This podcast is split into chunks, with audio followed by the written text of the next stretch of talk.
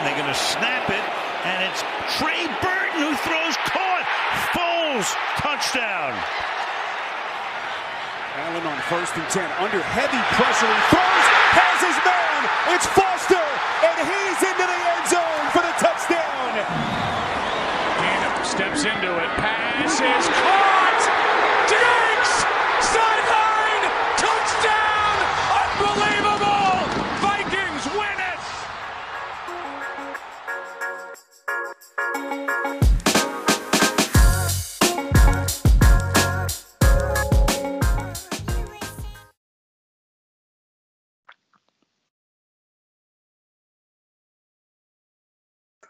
And welcome back to the British Guide to the NFL. This is a very, very special episode because we are basically not really going to talk about the NFL today. It's uh, obviously Christmas um, soon in a couple of days, so we thought we'd give you uh, a bit of a sort of a holiday special um, where it's just going to be basically unedited, you know, ramblings about anything really, um, you know, football, Christmas, movies, TV, whatever.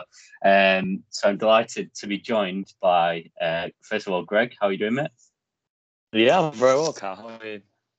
Yeah, not too bad, mate. And the return of the absolute legend that is Zach.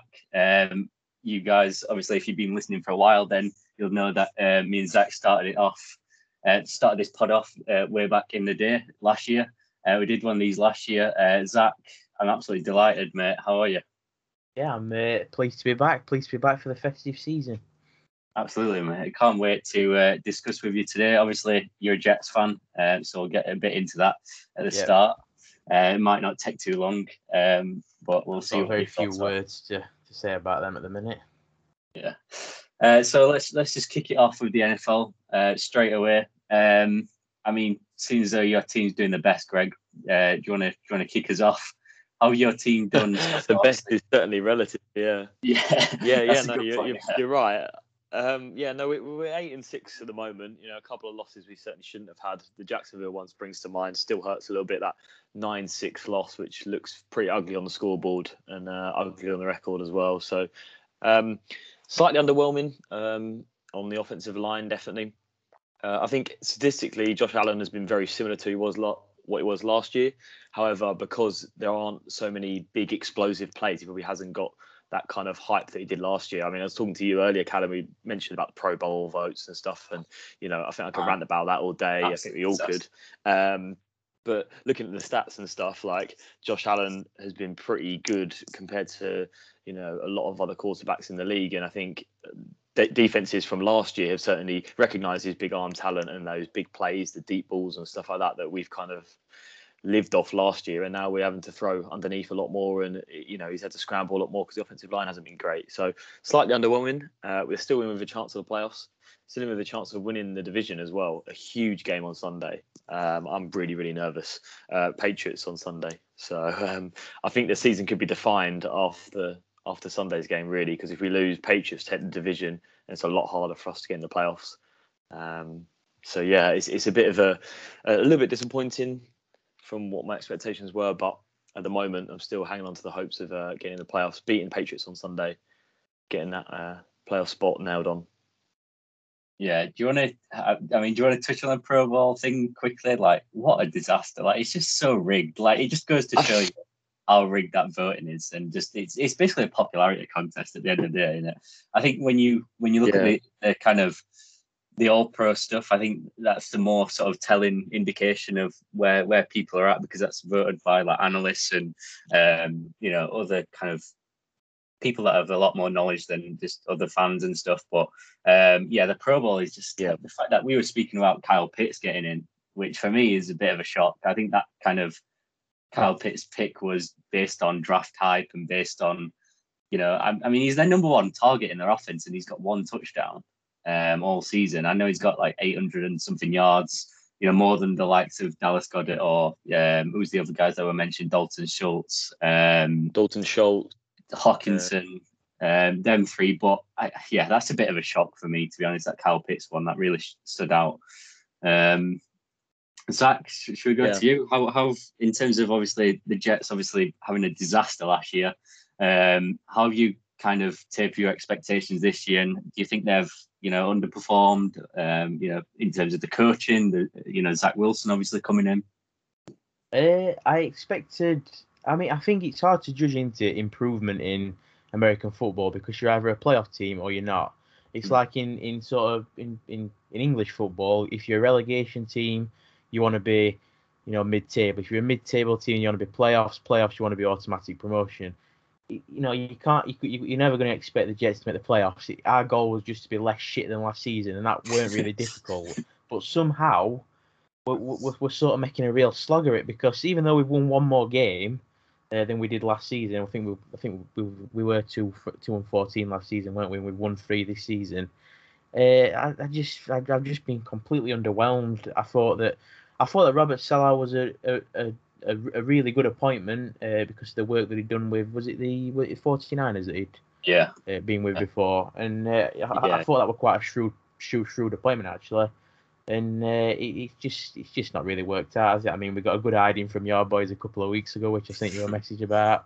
And when I look at the fixtures uh, going into going into January, it's like we've got uh, the Jags on Boxing Day, which is probably our last sort of winnable match, I think, because they're somehow doing worse than us. And then we've got the Bucks and then the Bills. So it's like, well, yeah, nice. It, it's going to it's to be a pretty miserable end to the season because I'm not entirely confident that we're going to beat um, that we're going to win on Boxing Day. But uh, I, I, I, suppose, like I say, it's about tempering expectations, and and we were never going to be a playoff team, but I, I certainly expected a little bit more. And um, the one the game that springs to my mind is I think it was late September or early October when we uh, when we were completely shut out by the Broncos. That were that were a nice that were a nice, comfortable evening for them. Um, but yeah, not being impressed really. But then again, it were always a big job after last season. What about in terms of Zach Wilson? Um, I know that we we kind of spoke about him a lot of the off season, and you know, coming into the draft, he was obviously you know his draft stock was just boosted massively uh, with the the kind of season that he had at BYU, and you know, from what I've obviously I've not watched a lot of the Jets. You're you're more informed on this than me, but um, you know, when I do kind of see highlights of him, he does look for that sort of um, big play. He has got that big yeah. playability in him. He's got an absolute cannon of an arm on him. You know, that's you know his arm talent can't be taken away from him. Like he's he's very talented in terms of his arm strength. Um, he's obviously got an incredible deep ball, um, but sometimes it, it, looks to me, and this could be an off- offensive line issue. I don't know, but uh, sometimes he, he, he, looks like he's trying to do too much. Sometimes, yeah, I agree. Uh, sometimes I think that he's just you've you've got to acknowledge where you are, and the, the Jets are in a, a, shocking position. And I just think that sometimes when it comes to that, it's it's back to basics and a bit of simplicity. Whereas for me, he's always looking for the spectacular pass hmm. or the spectacular play, and it's it, it's. I suppose he, he he has got the ability, so uh, you, you won't you won't sort of want to mask that. But sometimes you've just got to acknowledge that it's not particularly great. Just just just play simple and, and yeah. just get the basics right and just just try and get um, you know sort of progression. But yeah. um, I think I think it all sort of went wrong a little bit last season because I think we were so poor last season that we were expecting the first draft pick and then we just picked up a little bit towards the end and when obviously we missed out on uh, Trevor yeah. Lawrence um, who were at, were at Clemson Tigers last year. Yeah. And uh, but uh, so, so I don't think that Zach Wilson were really in the picture until we started to, to, to pick up a couple of results towards the back end of the season. But um, you know, I, I suppose he's he, you know he's still young and still learning and, and stuff like that. So you got to give him time and patience. But I, I, I agree with you. He's always looking for the spectacular when he really probably needs to just concentrate on basics while we're in while we're in such a poor run of form and a poor situation and especially like frustrating when you look at someone like Mac Jones, obviously yeah. a much better offensive line in front of him, but still like you just see him taking easy check downs um, and still putting up big numbers. Obviously, he struggled in that Colts game the other night, um, but you know, other than that, like it's kind of frustrating because you see the talent, like you said with Zach Wilson, you see the talent that is there and the ability that he has, but sometimes and look, he's a rookie QB, like you said, he's young, he's going to learn. I think yeah. it's going to be a, massive learning curve the whole season for him and Saleh. Um, so I think you just got to hope that he, you know just stick with it. I think um, I think he can be good, Zach Wilson. I think obviously there's there's building blocks there. You know, Alijah Vera-Tucker was a good pick in the draft for you guys. Obviously, you've got Mekhi Becton left tackle, so you've got some building blocks there. Um, but yeah, I, I guess it's a, a, a thing of patience and, and letting the process develop. I guess. To, to, to use that old phrase from last year, trust the process. Trust the process, yeah, the 76ers. Yeah. Um, I mean, touch on the Eagles quickly. I mean, um, I think it's very evident now that I think the Eagles have found their identity. I think that's important. I think they've developed into a run first team. I think, I mean, it's something that they should have done from the beginning of the season, uh, especially with Hurts as a, as a dual threat quarterback. Um, you know, but they've had seven straight games of over 175 rushing yards. You know, one of you know, if not the best offensive lead, line in the league right now, and they're playing that sort of smash mouth, you know, running down the defenses throughout football, which is just it's, it's great to see. You know, them, them tiring the defenses out. Um, and I think the, the, the offense is starting to become a lot more dynamic. Obviously, you've got Dallas Goedert, who is, in my eyes, a top five tight end of the league.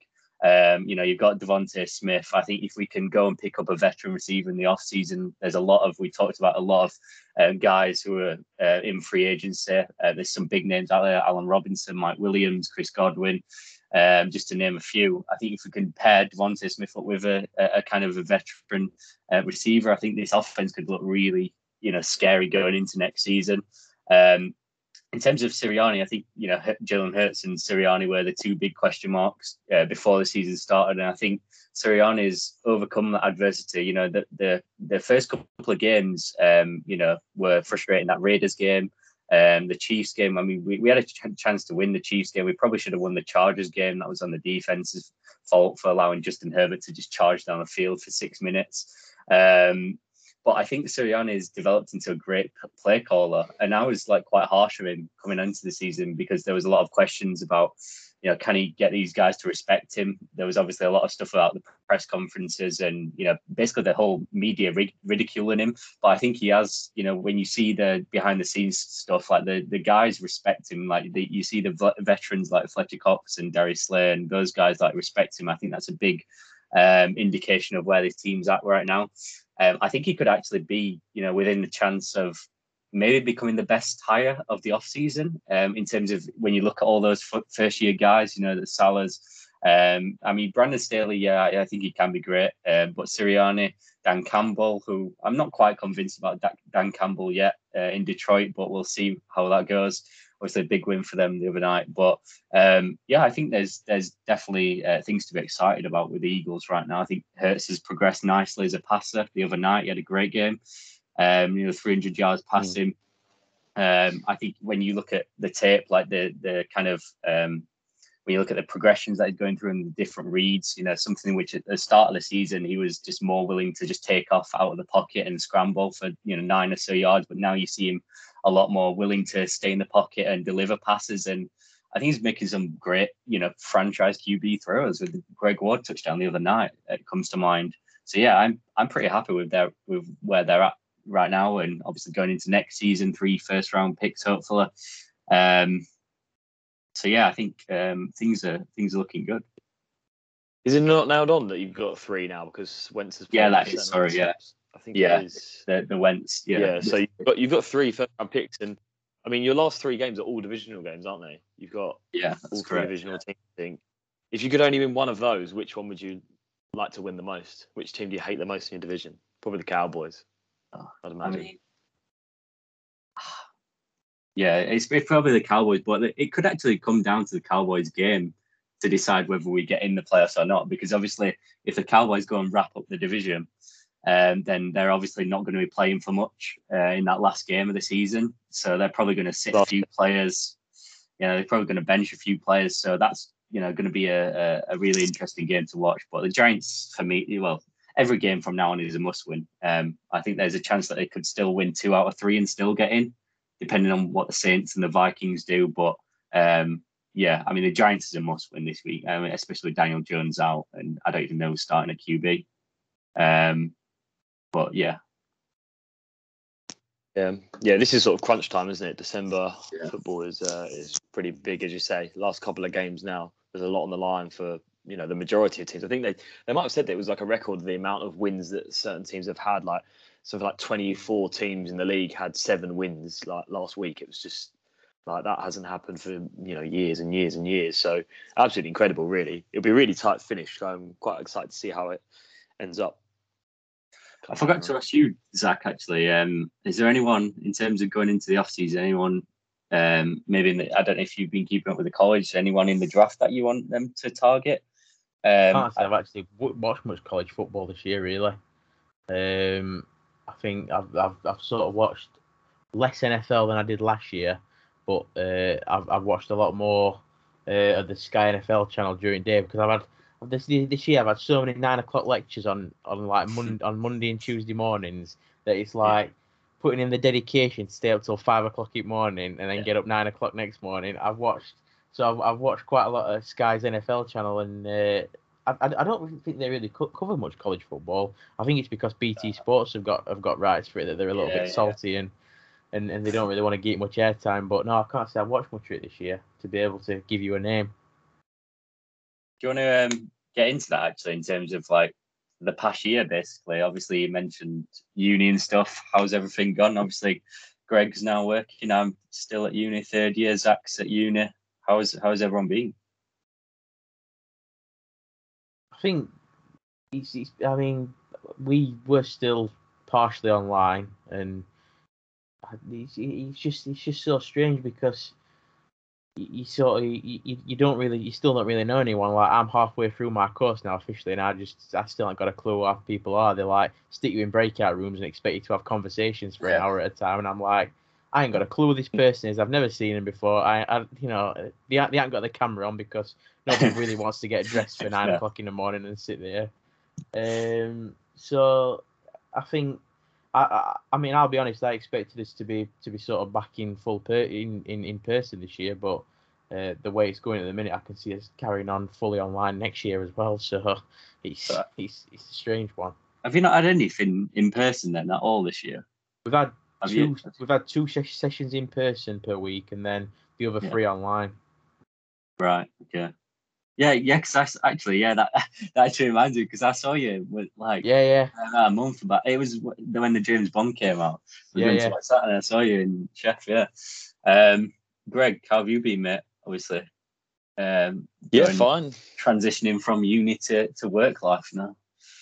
Yeah, I think it's it's a big big change to happen, um, and I do feel for you guys still at uni. I know a lot of people kind of going into their third years, and uh, you know they haven't really had a full year that's not been disrupted by um, the pandemic. So I, I, do sort of feel for you in terms of the experience you've had and what you'll take from it, because a lot of people in, your sort of years might think more negatively about uni and about how you know how things have gone because you haven't had full access and full opportunities that that I have because um, I was there a year or two before the pandemic hits. So no, I'm I'm enjoying it. Uh, completely different change, and I still spend my sort of lunch times and evenings uh, researching NFL. So you know, I still get my my time to look up the scores and the stats and watch the highlights and everything. So um, no, it's, it's been good fun. It is quite a different transition and something that uh, can be quite difficult, but I think we're we're managing. We're all right. We're here and we're healthy. So um, that's all that matters, I think.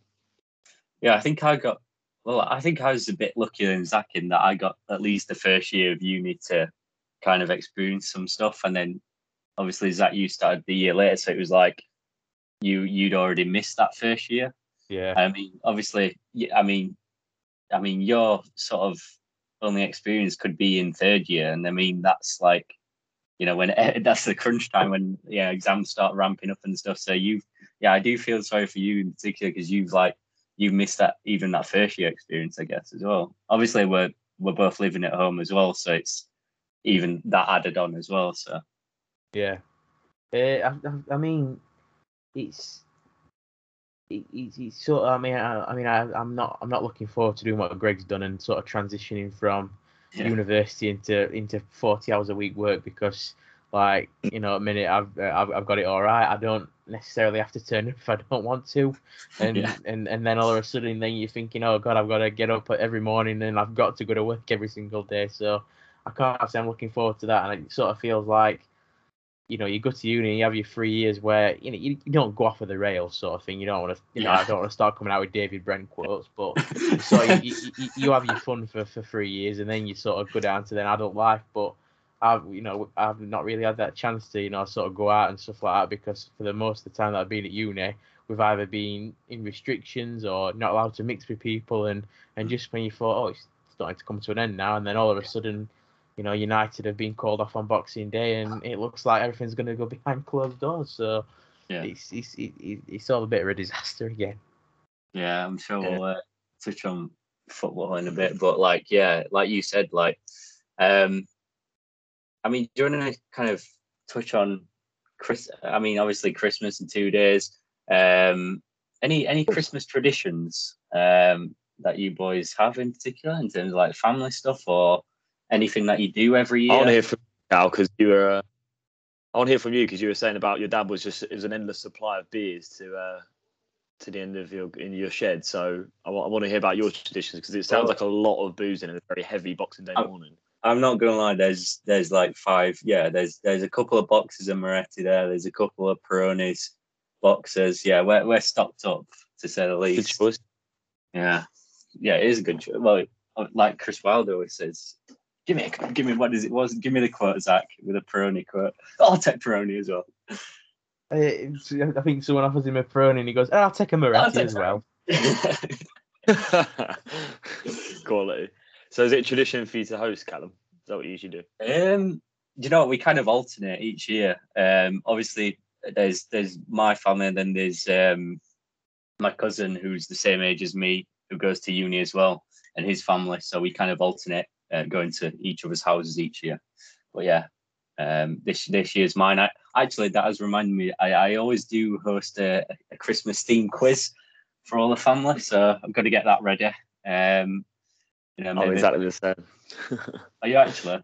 Yeah, I did. Yeah, I did a quiz a couple of years ago um, for Christmas Day, and then it's sort of I just kind of do it every year since. So it's not Yeah. like a particularly long one because my grandparents are coming and you know they'll be asleep by two thirty, I reckon. So um, yeah, I don't want to don't want to keep them with a very long one, but yeah, Christmas quiz is always good fun. Yeah, Um, Of course, yeah, yeah. no, good. What what prizes do you have on offer, boys? That's you know Christmas Um, quiz. Surely you've got to get some prizes in for, for winners. Uh, a handshake and a well done from me. Um, no, I don't really do prizes to be fair. Well, I, I c- I could definitely bring some. You know, I mean, we're hosting this year. It's just my brother and I at home, so we could definitely, you know, make some more dessert or some more chocolate out or something. Um, something quite basic.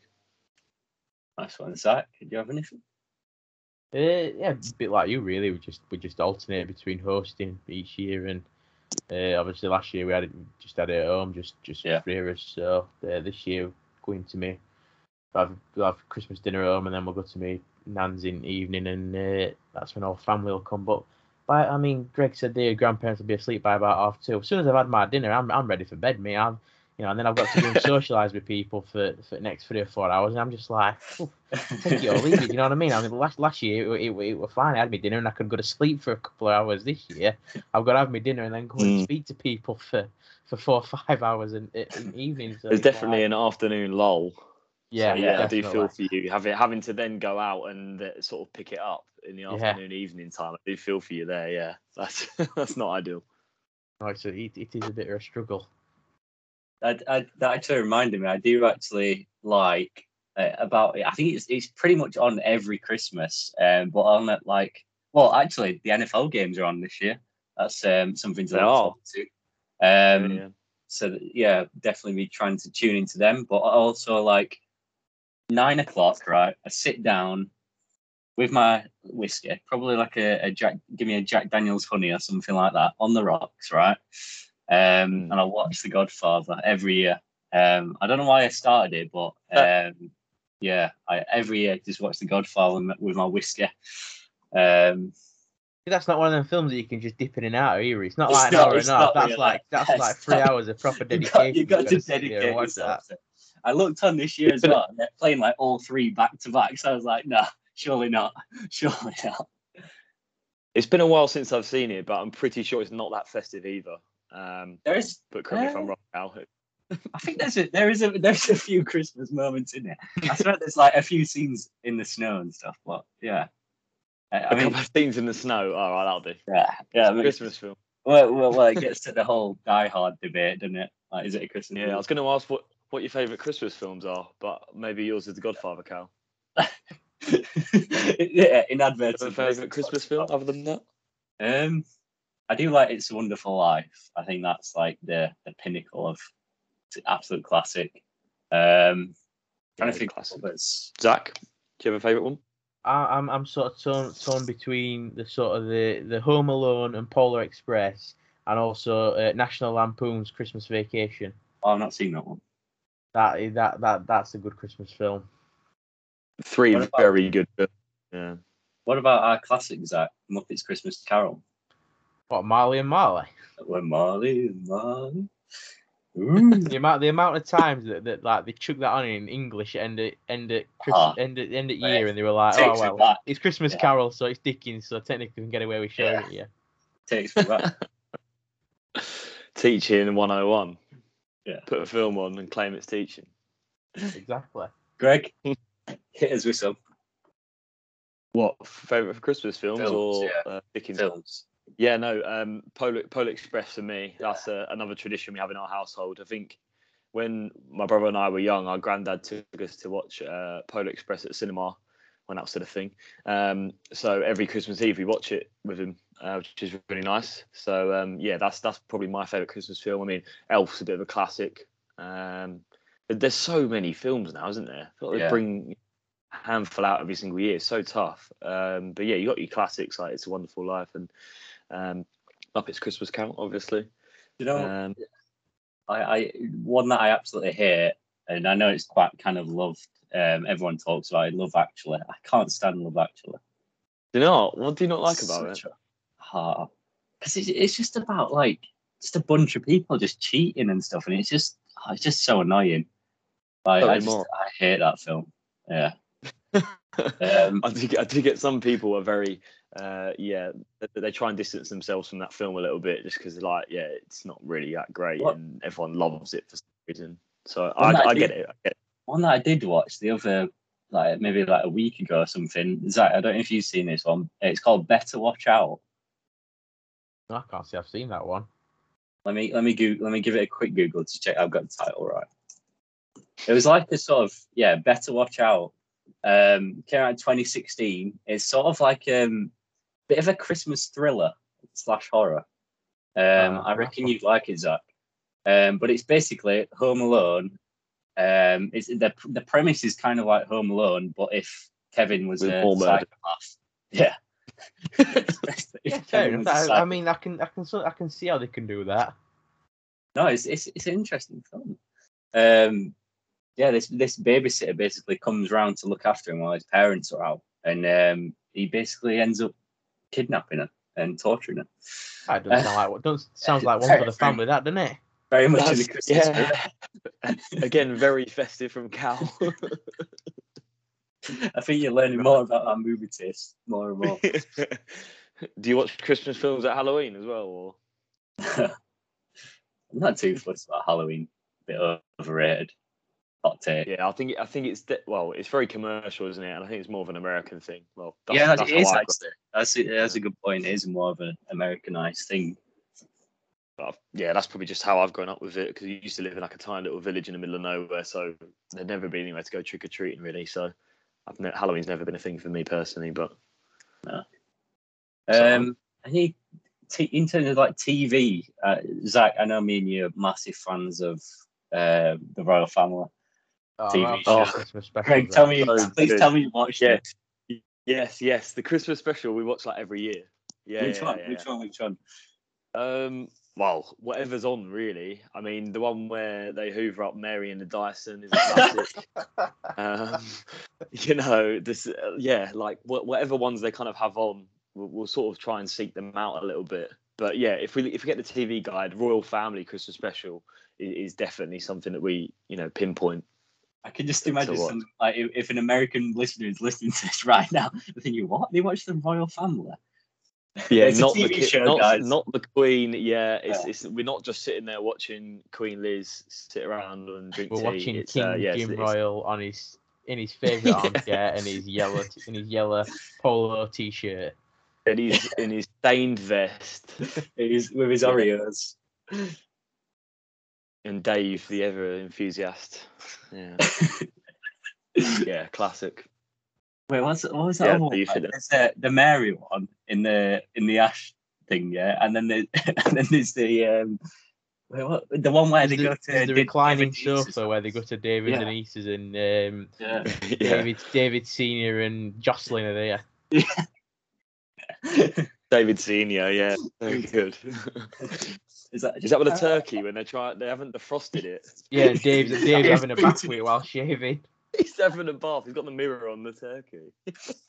just puts Man City shirt around it and kicks it down hallway? And when they're trying to cook it, the, the- Oh. Dave gets chain industrial chainsaw in to try and, to try and cut it in half. Oh, it's it is it's elite Christmas TV. It really is. I think that and uh, Only Fools and Horses sort of Christmas specials or just Oh, yeah. general episodes tend to be on as well. So yeah, that's that's the way we go. A bit more classic, but um, don't know about you boys. You seem to be on the right track anyway. To be fair. Gold at this time of year on Sky just comes into its own. It's just full of just Christmas specials that are Mm. just genius. yeah, no, you're right. I did see that they had the Office UK Christmas special on the other night. Um, I mean, I, right. Do you want to get into this UK versus US? I will on, passionately boys. defend Uh, the please UK office every single day Um, of the week. Personally, I've not seen either, so I'm going to step out of this debate. You boys Oh, on. God, wow. Do you know what? It's it's tricky, mate. Like I, I like both, but I just think the the US one has better characters overall, better narratives. But I do respect the UK one. Obviously, David Brent is like like so funny, but The like UK one should just win for Gareth Keenan investigates. Like That that, is a should good point. it should just win Gareth just Keenan. for that. that is a good point actually. When they buy him the um that was my thing laugh when he buys him that like cooking machine. Finchy. Bitch. Different lagers, different needs. Yeah, different eyes. It is. It, it's it's a classic. Um, but I, the, the the good thing about the US one in terms of like Christmas stuff, there obviously because there's more series. There's like pretty much a Christmas special every every series. Yeah. So there's obviously a bit more of them, but you can't really go wrong with either one, I guess. No, I think they're both good in their own right. Yeah. I, I, I'm, I'm I'm just realizing that we're dropping a lot of sort of niche British references, and like we've probably just alienated the whole American guys. But you, you, you got to hang in there with us. Check check him out. Check the Royle Family out. If there's one thing you can take away from this podcast, check the Royle Family out. Definitely recommend show. that. Yeah. TV show, not the the what they called. Yeah, the actual Monarchy. Uh, the Yeah. monarchy. the monarchy the monarchy would not make a great tv show although you know prince andrew's making it slightly interesting i suppose so that, that that could be an interesting side story but no yeah royal family He's keeping them relevant all on his own. Oh, he is yeah, he political is. satire in there as well. Yeah. Uh, trying to think of other Christmas. Have you seen uh, Four Christmases? yeah no that's good i haven't seen it for a Prince couple of years but Yeah, quite good. Uh, that's one I remember watching a couple of years ago. I thought it was all right. Um, I tell you what, I watched on it. It were on it were on Netflix, and I watched it the other week. I, I would just, I, I didn't even, I didn't even know it existed. Um, Click and collect, and I know, I know it's Stephen Merchant. Yeah, I, I, I found it so funny. yeah, I, I, it's so good, mate. I watched it uh, like a couple of weeks ago. I've never discovered it before, and I just saw it, No. like you said. He uh, Uh, like some like festive Christmas some on Yeah. Netflix, and I, I, I, I sort of thought I'd get out watching, and it were, it were, it were a very good hour well spent. Yeah, he's so good. Like I, I think Merchant's actually. Ah, It's tough because obviously Merchant and Gervais are like such a good duo together, but like I think sometimes Merchant is funnier. Like in terms, of, have you seen um the the TV show Did America Hello Ladies? Yeah, I love that show. I think it's so good. I just, Uh, I, I- I just think that like they've, they've all sort of maybe Ricky Gervais not because of Afterlife, but Carl Pilkington and Stephen Merchant have struggled to sort of do things on their own. Even though the stuff that they've done's good, I, I just don't think it gets the same hype or build up Yeah. that, it, that like it does if they, if they're all together. stephen merchant's cameo in hot fuzz though that was elite yeah, yeah. he's he's he's the only one out of the three in uh in the cornetto trilogy i think so he's got that on the other two yeah, that's a good point. but yeah yeah you are right you are right they, they've struggled a little bit It turns up in Jojo Rabbit as well, doesn't it? And it's- Yeah, yeah, he Yes, does. that- I'm yet to see That's a weird role. Yeah. Um, No, very good. I think if you boys do, do you want to go football? Let's go. Let's go a bit of championship action. Greg Well, talked Blades on the I'm charge, happy about aren't they? football now that now that Slavisa Jokanovic is gone away from Sheffield. I was gonna say Blades on the charge, so you boys are gonna, you know, storm the league now. That's what Cal Right. tells me. Zach, please, please, please back me up here. Yeah, we're, we're going for it. You know Like, what? I, I, I. We're going for it. he's, he's like that performance on Tuesday night were a proper typical Sheffield United performance. It were Oh, yeah. we didn't we didn't create many chances, but like they had no chances at all because we just we we just defended so well, and that's what that's what made us good under Chris Wilder. It were just it were, it were built on a solid defense and and, and, and taking chances when they came, and and and I I, I I can't see us getting automatic promotion. I just think that Fulham and, and Bournemouth are probably too far Mm. gone now, but I can see us I can see us getting Only 11 points off. playoffs. Yeah, I suppose. I mean, the the, the problem's going to be now is that you're going to get that many games called off that you'll have teams that are going to be playing three, maybe even four times a week, like Rotherham were last season, uh, playing your sort of Tuesday, Thursday, Saturday sort of games, and that's I think I, I think that's going to sort of ruin teams towards towards back end of the season. Yeah, and I think you're right. At the, at the minute, the only team that's that's behind, well, far behind on games is us. We've got we've only played 21 games.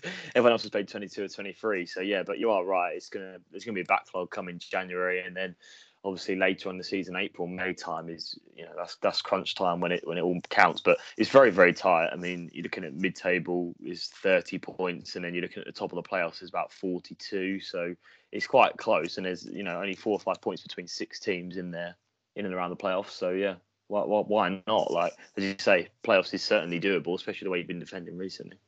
Oh, Blackburn third. That is mental. Yeah, That Blackburn have overtaken West Brom. Yeah, They got they got dicked seven 0 by Fulham, and then all of a sudden Yeah. they just went on a winning run.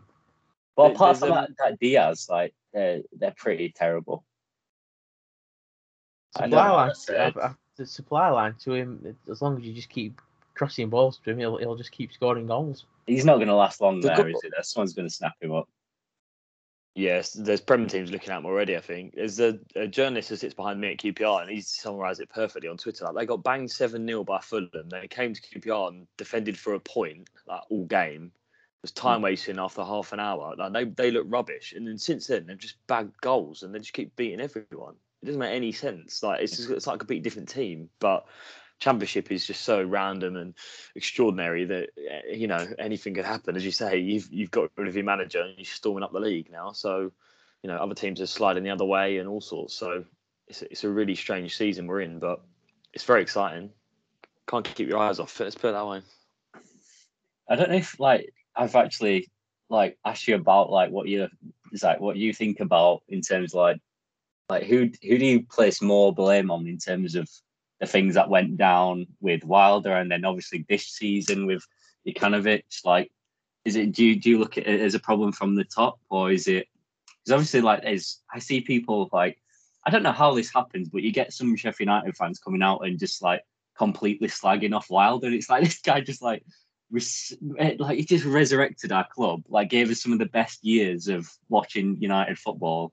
And then people are saying, "Oh yeah, but he spent all this money on like Brewster and McBurney." But like, what, what, what do where do you kind of place the blame in in all this? I, I I think it's easy to, to sort of blame his recruitment, but on paper, his recruitment, in my opinion, were never were never terrible. I mean, you, I, I he always Prince Abdullah always said that our market was top end Championship players. It's mm. like McBurney, the season that we signed him, scored 25 goals in the Championship. Brewster played half a season in the Championship, scored 10 goals. On on the, I mean, they're the two that they've always been levelled at Wilder, but they Yeah. quite simply they've just not. I mean, you can say they've not worked out, but you know they're still they're still both young players. I, I think you know sometimes when I see on Twitter that people are slugging Wilder, it just it's it's unbelievable. For me, it's you know it it were it were a freak season in that in the performances up to Christmas actually weren't terrible. We, you know, we, we lost 1 0 against City, we lost 2 1 to Liverpool, we lost 3 2 to Man United. It was so, they're, they're just sort of three results that, that sort of in in, in, in games with, with with fans in the stadium, we, we possibly might have got a point out of them or, or even or even got all three. It were for me, it was just a freak season, and we just needed to basically say, right, Wilder, just do it again, and and, and I think we would have done. Yeah. Um, Jokanovic for me was he, he had a good championship CV, but he wanted to play a formation which didn't suit them players at all. Yeah. The, the the style of play were, were, were boring. You know, but Bramall Lane's always got a always had a decent atmosphere, and, and that atmosphere were killed within five minutes because it Oh, was man. just sideways, backwards passing, and it would just. You, you, Honestly, you, you, I'm not. I'm not asking for hoofball. I'm not asking. I'm not asking Fotheringham to boot it all the way up to, to McBurney and just sort of play off him. Just forward passing. Just play the ball forward. The, the, the, this this this sort of this Egan to to Davis to Fotheringham to Fleck, then back to Fotheringham again. It would just it would just mind numbingly boring, and it would just Yeah. He, he, just didn't. He, just weren't the right fit for United in the end. honestly, like like you, like I remember that first couple of games, like when um, like when when Huddersfield came and uh, did they they, they did Huddersfield beat us Yeah, and like teams like that, and then they were like uh, that Preston game. The first couple of games of the season were just so weird and just and the atmosphere was just so flat. Like I've never seen it like that before. Um, and it was just yeah, it was sucking the life out of the the the team and the the stadium really. And sometimes, like you said, I mean, it just wasn't a right fit. Like he might be a decent manager, obviously did well with, but you look at the teams that he done well with. Like he did well with Fulham, but like it's hard to compare like us with Fulham because we're like two different clubs. Like I just don't think his you know kind of style would have worked here at all. Like in terms of I don't know, like we're obviously priding ourselves on being like a you know working class club that likes you know local talent. Like we we get behind local talent, and I I don't think Jokanovic would have worked here uh, in the end, like you said. Um, when you look at like I think you might have summed it up perfectly. I think you messaged me once and said like for some reason like foreign managers just don't work with United. Like when you look at the most successful managers we've had, like even going back to like Warnock or like Wild or even like Heckingbottom at the minute, like they're all sort of it's it's a unique thing. I think.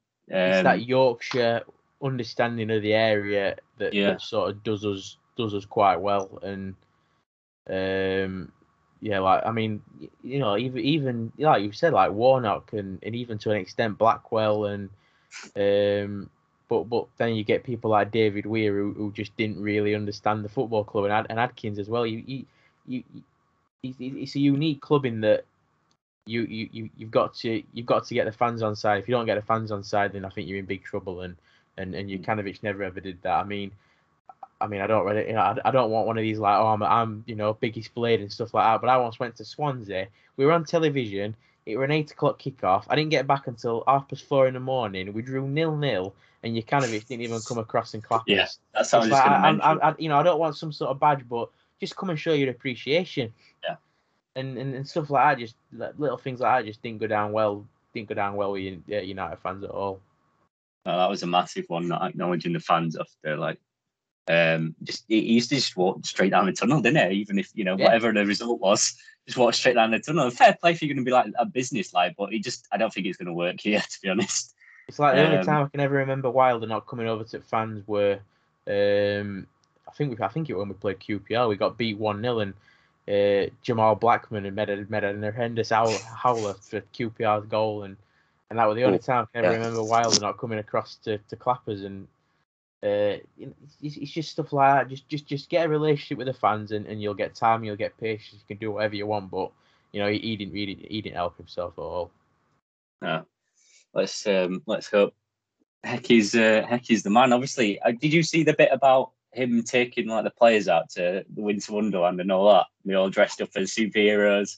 And I saw Chris that's- Basham running, running the running the down the Superman street down as that Superman. side of the street. Yeah, but I feel like that's what we need. You know, that he, he's got that sort of spirit back and like that connection with the fans and the players. I think is kind of being repaired because I remember the Blackburn away when all the players came over and like everyone was just everyone around me was just like flagging Norwood off.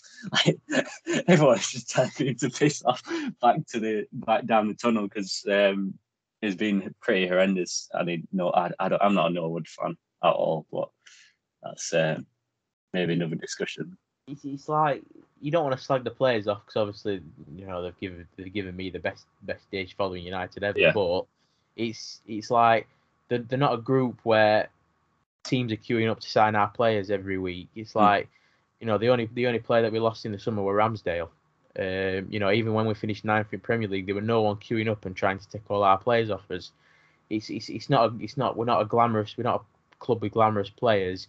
We we got our success under Wilder from that sort of that unity and you know run through brick walls for each other and and and stuff like that. So for Heckingbottom to try and bring that togetherness back, I think I think I'll do I think I'll do him well and it'll stand him in good stead.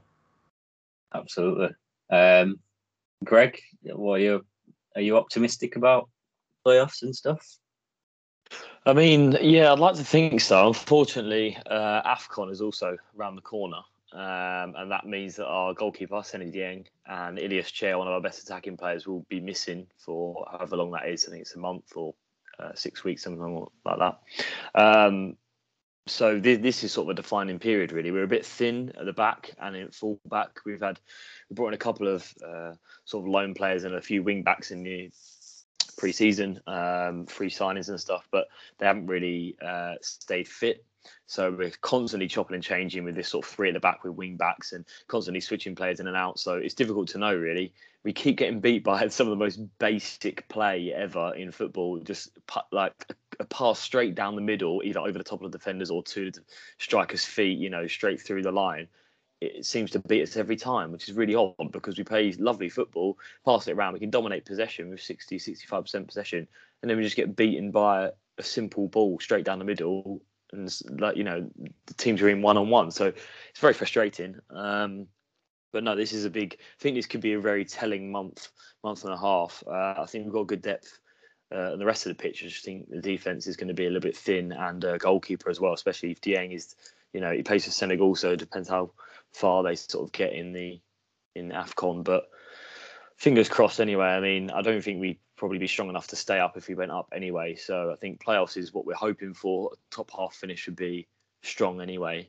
Um, but yeah, you've got to look at sort of the longer project anyway with QPR. I think we're, we're definitely not going to be bouncing back up uh, really soon.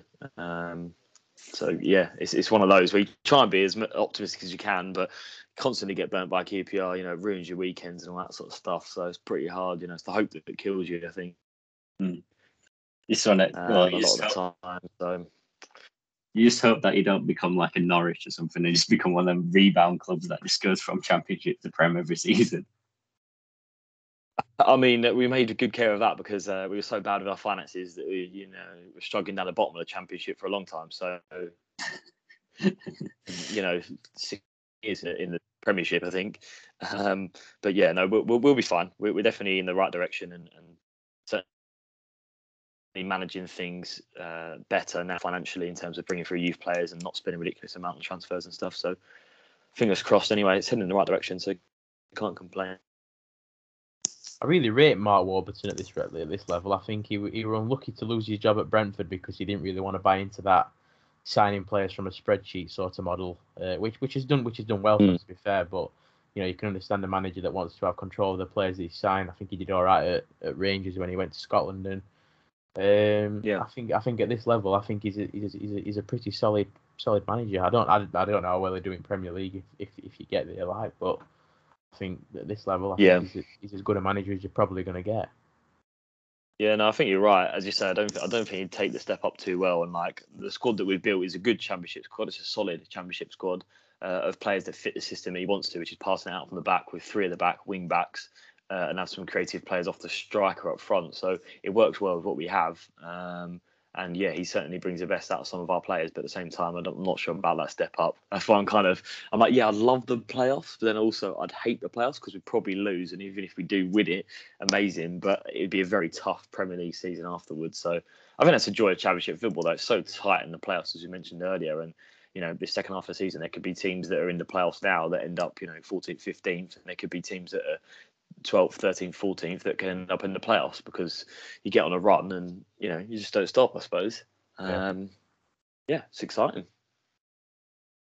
Yeah, weirdly, it might turn out like all them Fulham fans that were saying, "No, you kind of only comes into his stride in the second half of the season, goes on unbeaten runs." Maybe that happens for us under Hecke. Who knows? Guess we'll never know. Yeah. Um, I've got a few questions. Um, unless you boys have got anything that you wanted to discuss or anything. no, far away, Carl. Far away. Um, favorite Christmas drink? Obviously, it doesn't have to be, have to be like Christmas uh, themed or anything. It can just be anything that you like to have on on Christmas. Uh, I must admit, I'm I'm a big fan of Moretti, and that's not just Yeah. because Chris Wilder promoted it when they were basically on the piss for about three weeks Oh, when we got help, promoted. But uh, yeah, I do. I, I I like Moretti. I know it's not a particularly festive drink, but I, I quite like Moretti. Do you ever just sit and watch that um, Chris Wilder's like funniest moments? Because I, I when I'm like when I'm a bit bored, I just go on YouTube. Chris Wilder's funniest moments is a compilation that I've saved and watched so many times, and it's just like it's, it, it just gets it's so funny. Like there's the bit where um the bit where he's in the, the town hall, he, he tries to take the mayor's chain off her. Yeah, Um, it's all There's stuff a- that I've had to stop watching because I, I I just feel so sad just- that he's not there anymore. Yeah. It, it- you know it's sad? Uh, Watching him the other day, uh, was, it last Saturday when Middlesbrough on telly? Um, Yeah, they and beat Bournemouth. him, Yeah. oh, it, it, it's just heartbreaking, isn't it? Just seeing him with another club. New Year's Day is going to provoke some really strong feelings from me. I'm, I, I'm not. I'm not ready to walk into Bramall Lane and see him in opposition dugout. It's going to be interesting, yeah. Do you reckon he'll get a good reception? Hopefully, surely. Yeah, should do. I, I, I'm, I'm hoping that at the end of match he's going to walk round and so he can get an applause Yeah. off the fans because Hopefully. obviously we being behind closed doors, we never got a chance to say goodbye. I know that sounds quite. it sounds quite deep, doesn't it? for Uh, he'll get a Christmas good podcast? reception. Yeah, yeah. He should do. Uh, Greg, drinks. Nothing, nothing sort of in particular that I definitely drink. Like in the morning, I'll have a fry up and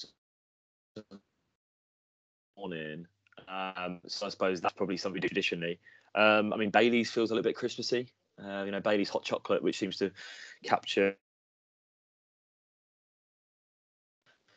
Bailey's is always a good shout, but I just have, you know, just a couple of beers, I suppose, in the afternoon, evening. Um, but had for one drink that I could have on Christmas, it'd probably be but just Fizz. Have it in the morning, and I could probably carry on drinking that, I suppose.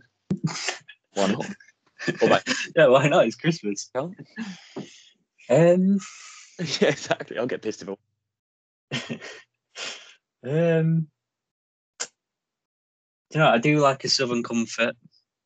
Um, I do like, yeah, pretty much any Jack Daniels. To be honest, I, I do like a good old whiskey on Christmas. A whiskey on the rock. just straight whiskey. yeah, yeah, boy. Um, While you're Well watching the festive Godfather. yeah. Well, I'm watching. Yeah. it's the waiting festive for the murders of lots scene. of gang. Just waiting for the Yeah. snow scene. Yeah.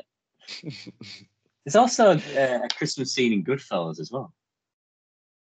Yeah, there is. There's some Christmas lights up at one point, isn't there?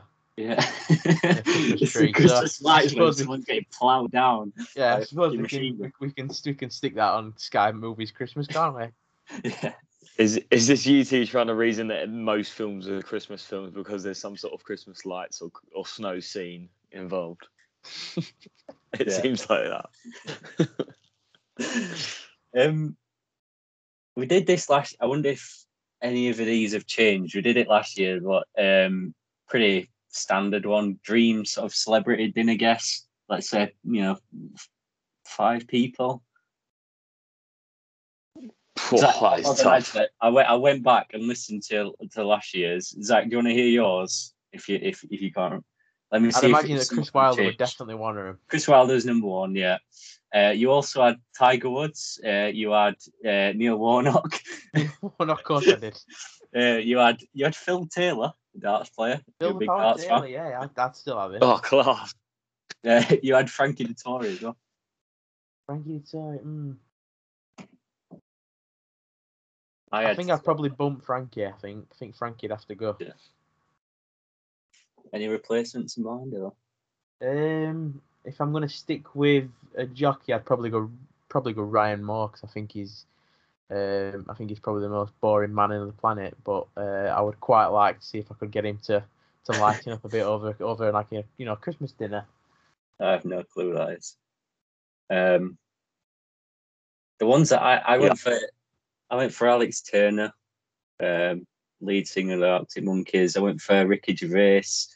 Um, I had Kobe Bryant, I had uh, James Dean, and Matthew Oh. McConaughey. Pretty, uh, yeah, wide array of. Good variety, that to be fair. Any changes? Um, You've even got an array of alive and dead guests. Right, you've, you, you, you've, you've even managed to.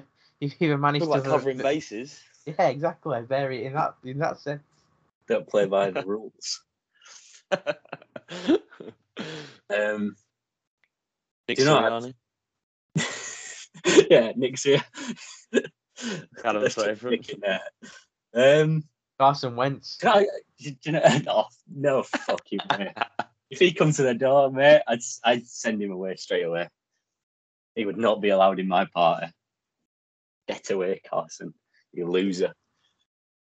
Um, I'd, I might have to go for Lando Norris. I've been watching F1 quite a lot this year. I think he's quite a funny character. I think Lando Norris would be in there. Interesting. It's a good be. In for who though? Kobe, I suppose. No, you got to keep Kobe in there. Oh right, fair Kobe's enough. like, yeah, I, Yeah, while, while, we're on the subject of F1, slightly, I know I've not done Greg's dinner guess yet. I apologise, Greg. Give, give more thinking No, go time. for it. I need more time Um, to think anyway. Uh, I, I I- don't really watch F1, but I was told at the start of the year to back Max Max Verstappen, so I've had sort of an interest in Max Verstappen all Mhm. year. So to see him win and, and win in dubious circumstances, I've got to have someone to, to, to sort of explain to me what what went on because I, I, I, I sort of looked at it and I thought, oh well, I'm I'm I'm a, I'm a loser here, obviously, and, and and then in the end I was paid out as a winner, and I were, I'm a little bit confused and. And I ain't really got many mates that like F1. So, Callum, if you want to take this chance, or even Greg, if you want to take this chance to explain to me Oh, what went wrong.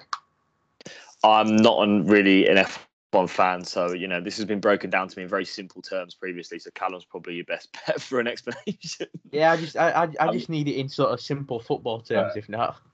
Yeah, put it in football terms. Yeah. That's better. I'll, I'll try and few, uh, chuck a few Warnock references in there for you. Yeah, Um, on do you know what? Well, I, yeah, obviously, first of all, I'm not claiming to be an F1 expert, but like this year, especially, has been just so like up and down in terms of big moments. I think throughout the season, obviously, Lewis Lewis Hamilton and, and Max Verstappen have been battling it out for, for the championship, and then obviously coming down to that last race um, the other week, it was basically the, the decider. You know, they were on the same points. It was one of the first moments it's ever happened in history where two drivers have been on the same points leading up to the last race. But um, and then that that just absolute travesty of I, I, honestly the the FIA the the you know the people directing the races and stuff.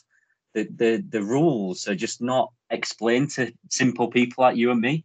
Like they, they it's the, the rules are so blurred. Like no one really knows what's going on throughout the race. That's why you kind of see all these these moments with you know um, head of teams on radio um, trying to communicate with the FIA, trying to decide what's going on. Because most of the time, no one knows what's going on with the rules because they seem to change them every five minutes.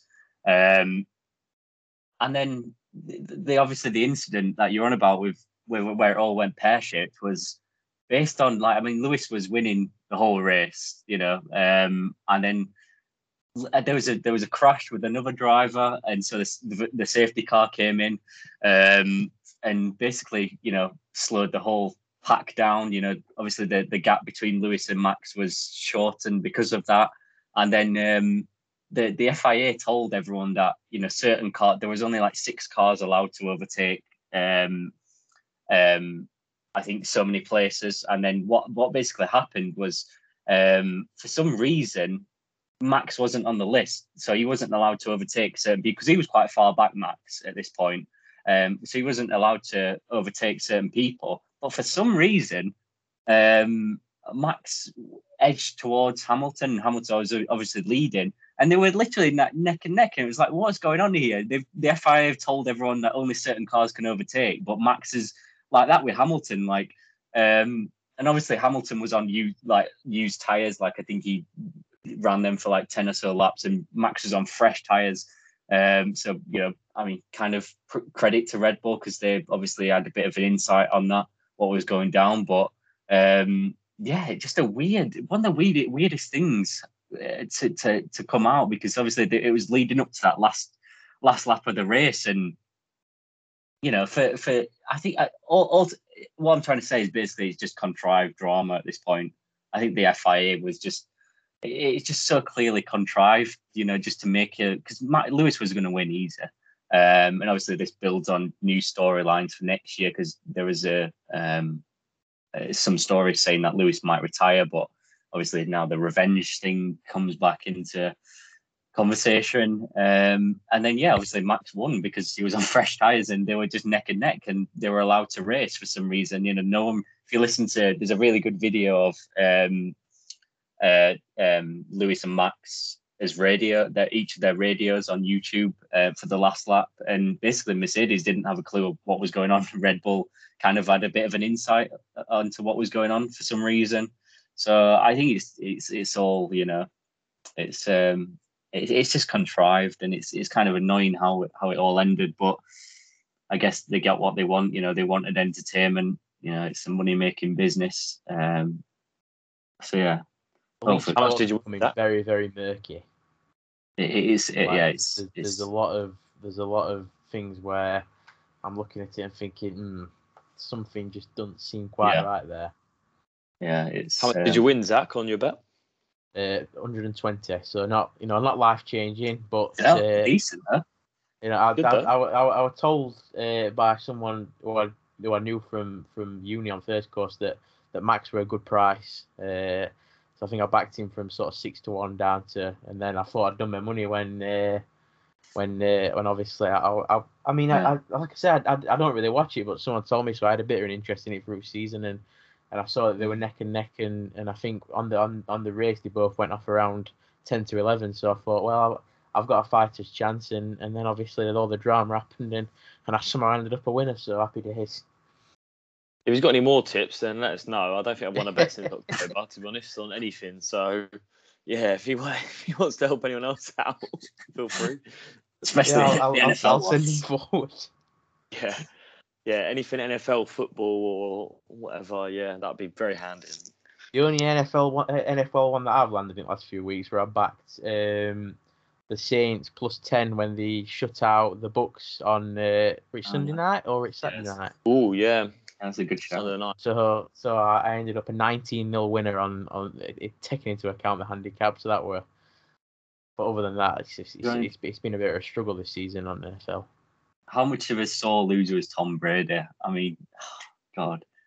He like, smashed that tablet to smithereens, didn't he? that yeah. made me laugh though, because NFL memes tweet, tweet, even even the tablet was intercepted, and they like photoshopped in one of the Saints defenders, like intercepting a tablet. It's just fucking yeah, it's, yeah, so, it's so funny. But he does these obviously like he is, you know, considered like one of the greatest athletes and stuff, and of his you know generation. But he does these kind of things where you're like, there's a real leader like do that stuff. Like they were only down like nine points and he had plenty of time left. You know, surely you want your leader to be, you know, rallying the guys, saying like, "We'll get back into this." You know, they have plenty of time on the clock, and he's just sat there like a child smashing a tablet.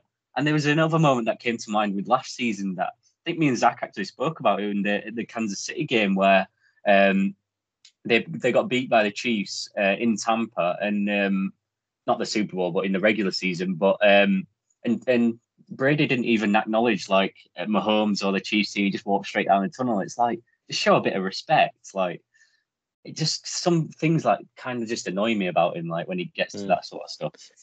I think it's sort of all right to get the face on after the match is finished, but during the match, you know, you're you're you know you're a leader first, and you you know you're, you're the most successful player in that team. So use your experience to to, to sort of get yourself out of a hole, basically. But um, you know, sometimes it can be. I suppose it's just you know, it's sporting. It's it, it's emotional. Mm. I get that. Yeah. Uh, Greg, have you have you thought about your dinner guess? Uh, yeah, I've had plenty of time there. Uh, yeah, I've got five. I've got I've got two comedians, three uh, sports players, managers, etc. Um, so number one on the list, in no particular order, uh, Bob yeah. Mortimer.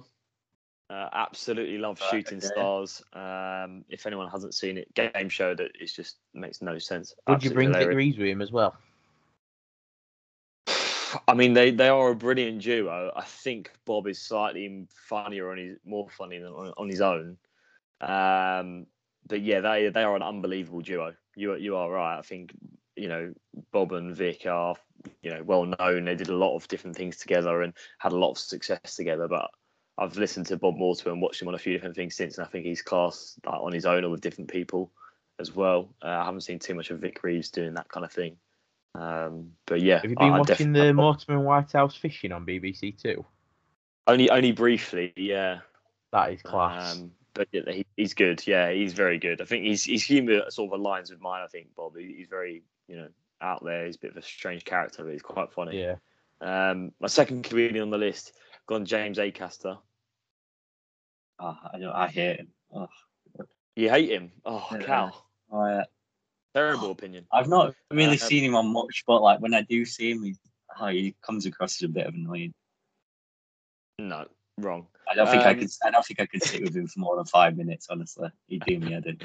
I, I get he, he's quite an acquired taste. I think even, I mean, I think his dad tweeted, James is an acquired taste, but he's a nice boy or something like that. Like even, even you know, those closest to him know he can be a bit, you know, rub people up the wrong way or not be the nicest. But I, I think he's absolutely hilarious. Uh, the stuff he does on Netflix and other shows, absolutely brilliant. It's right on, on cue for the sort of sort of humour that I like. So yeah, James Acaster for me. And then the three sporting people I'd have, I'd have Ian Holloway.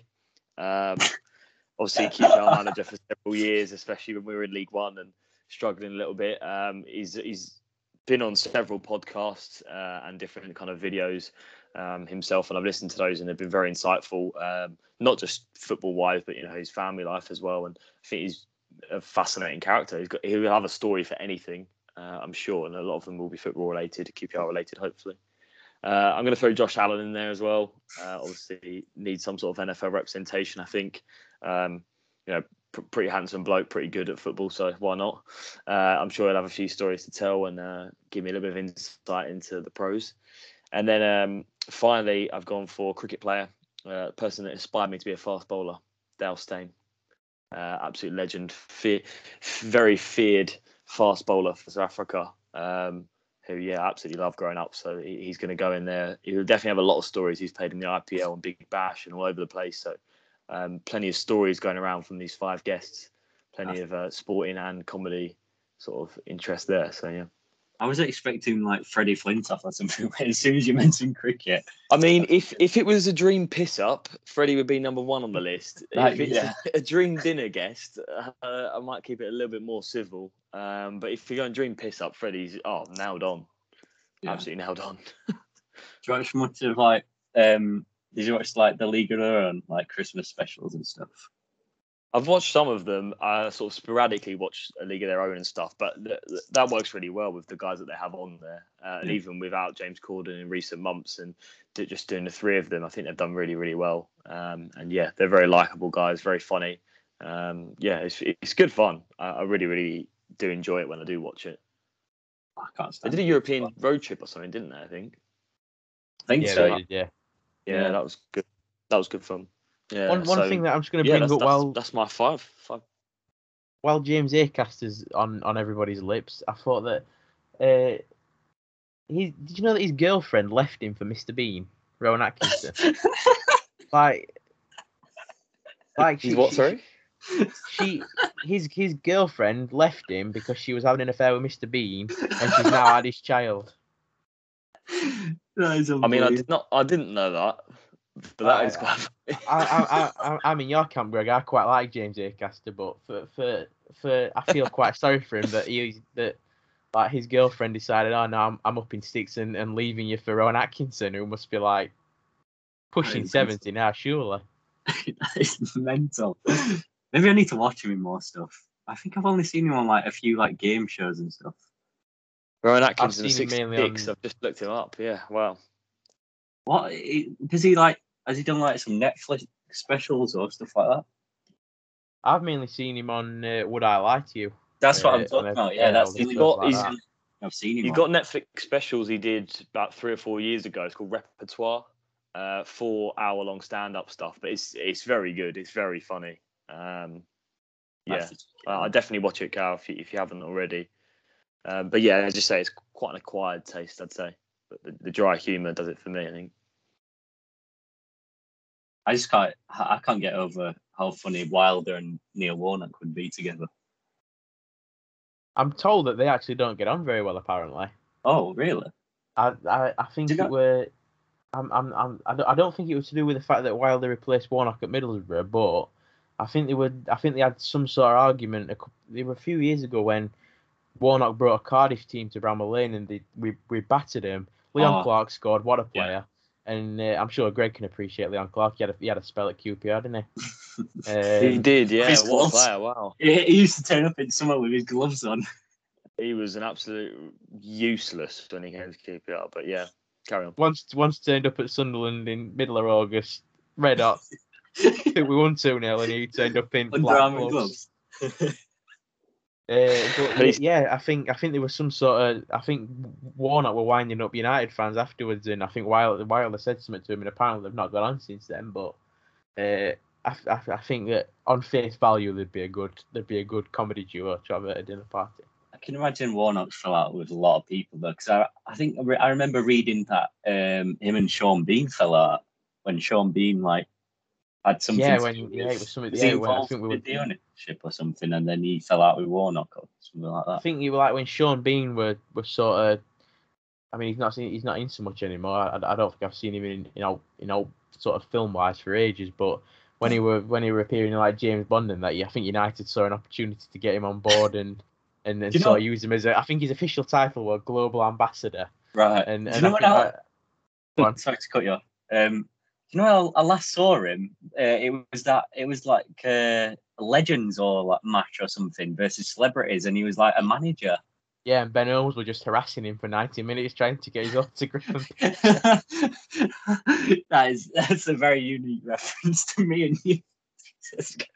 I forgot about that. Yeah. Um, uh, Jack Whitehall was playing as well, weren't he? That Yeah. was a, that was a crazy deal. Um, right. I'm gonna end it with this. Obviously, I think we can all appreciate good films. Hopefully, um, top five films.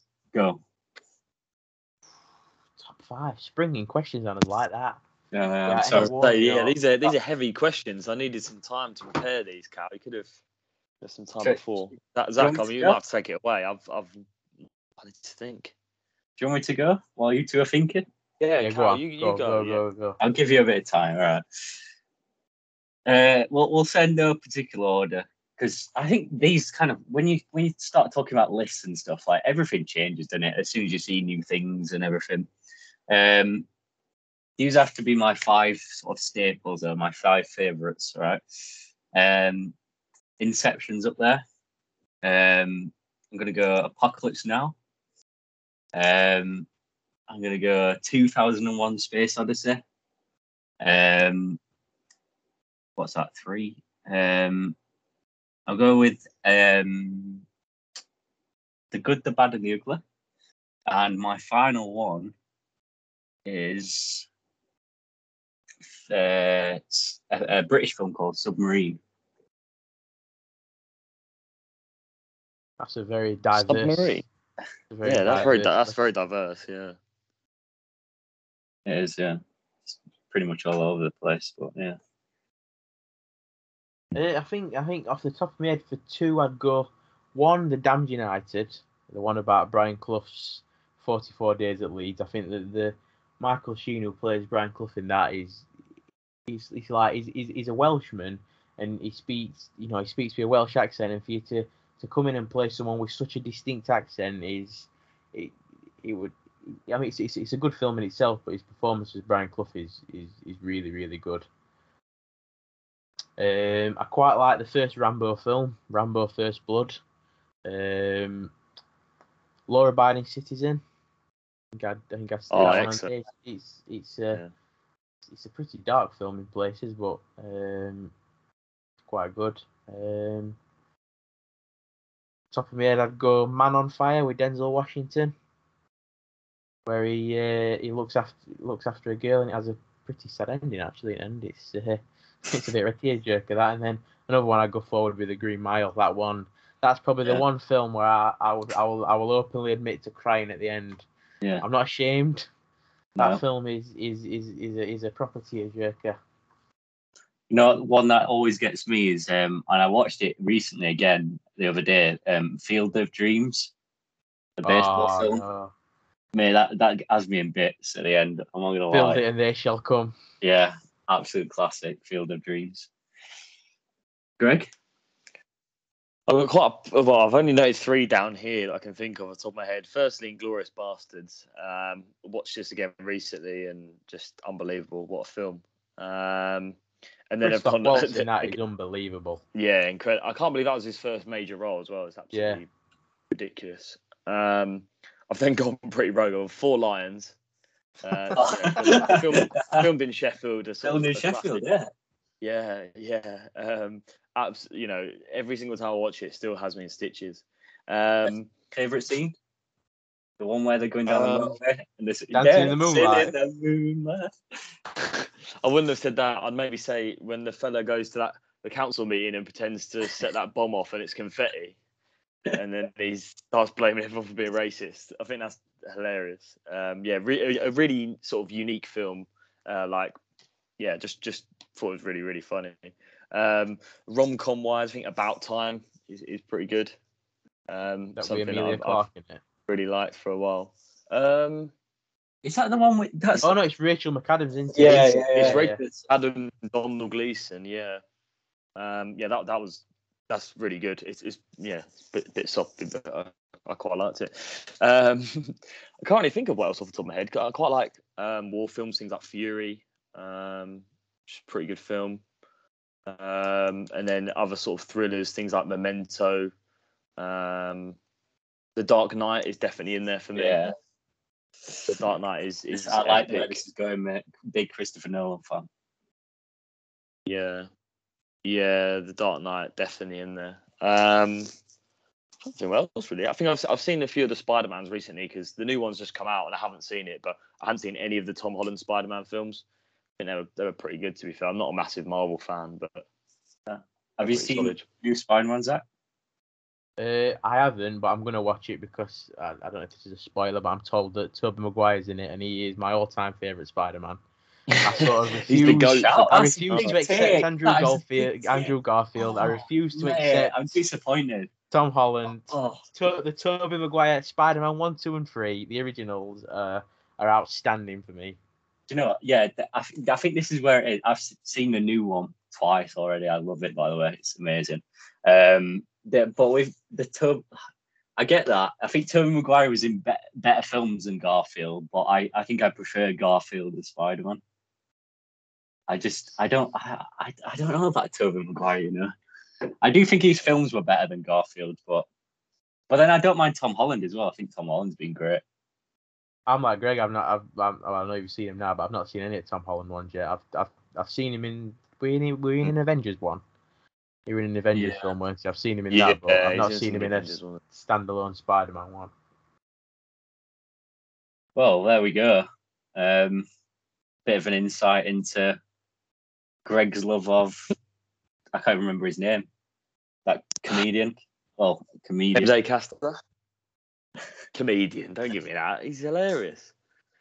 Give me No, time. I- I Carl. will you have to to watch go his Netflix it. stuff. Yeah, I will do. At least we can Yeah, all agree it's on good. that we love the Royle Family TV show. Absolutely.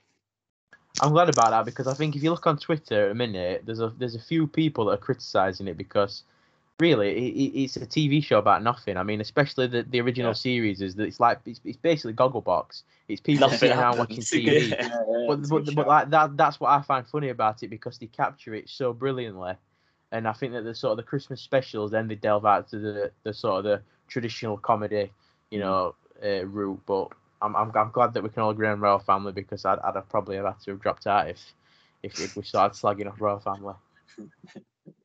No, no, big tick from all of us, I think. Right.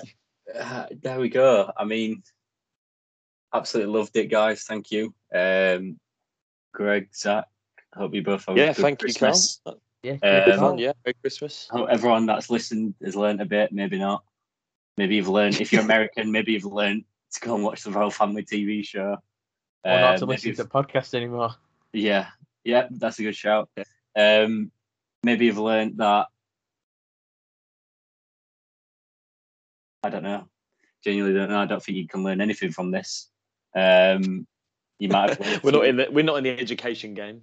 Yeah. maybe you've learned a few British terms along the way. Hopefully, um, someone's googling right now who Sean Bean is. Probably.